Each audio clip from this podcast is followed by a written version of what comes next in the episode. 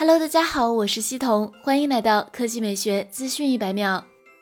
今天，小米马来西亚宣布了新机 Redmi 9A、Redmi 9C，主打大电池和大屏幕，更多细节未披露。不过，它们显然都是新发布的 Redmi 9的海外衍生版，也不排除后期出现在国内市场的可能。配色方面，至少有黑色、蓝色、青色三种风格。Redmi 9A 将搭载6.53英寸屏幕，和 Redmi 9保持一致，但是分辨率从全高清降至 720P 级别。处理器首发联发科 Helio G25，摄像头后置1300万像素，前置500万像素，电池容量达5000毫安时，搭配十瓦充电。内存三 G 起步，存储三十二 G 起步。另根据此前认证消息，Redmi 9A 还支持四 G 双卡，但仅用单频二点四 G 赫兹 WiFi。操作系统则是最新的 MIUI 十二。据悉，Redmi 9A 的售价只有五百元左右。至于 Redmi 9C，暂无进一步消息。此前有爆料，主要是处理器和拍照配置比 Redmi 9A 略高一些，搭载联发科 Helio G35，一千三百万加五百万加两百万像素后置三摄，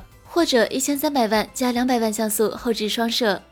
第二条新闻来看，苹果按照惯例，每年到这个时候，新一代 iPhone 的外观已经定型。油管博主率先上手了 iPhone 十二的机模，并放出了和 iPhone 十一对比视频，颇具参考性。从外形来看，iPhone 十二系列就像是用了全面屏的 iPhone 四、iPhone 五。最大的变化来自于边框，一改自 iPhone 六以来的圆润，重回锋利平直的风格。该博主直言，这是他有史以来看到摸过的真正最喜欢的一代 iPhone 外观设计。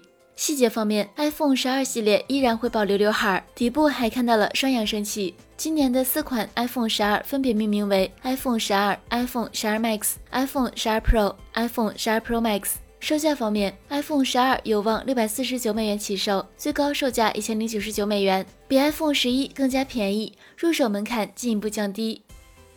好了，以上就是本期科技美学资讯百秒的全部内容，我们明天再见。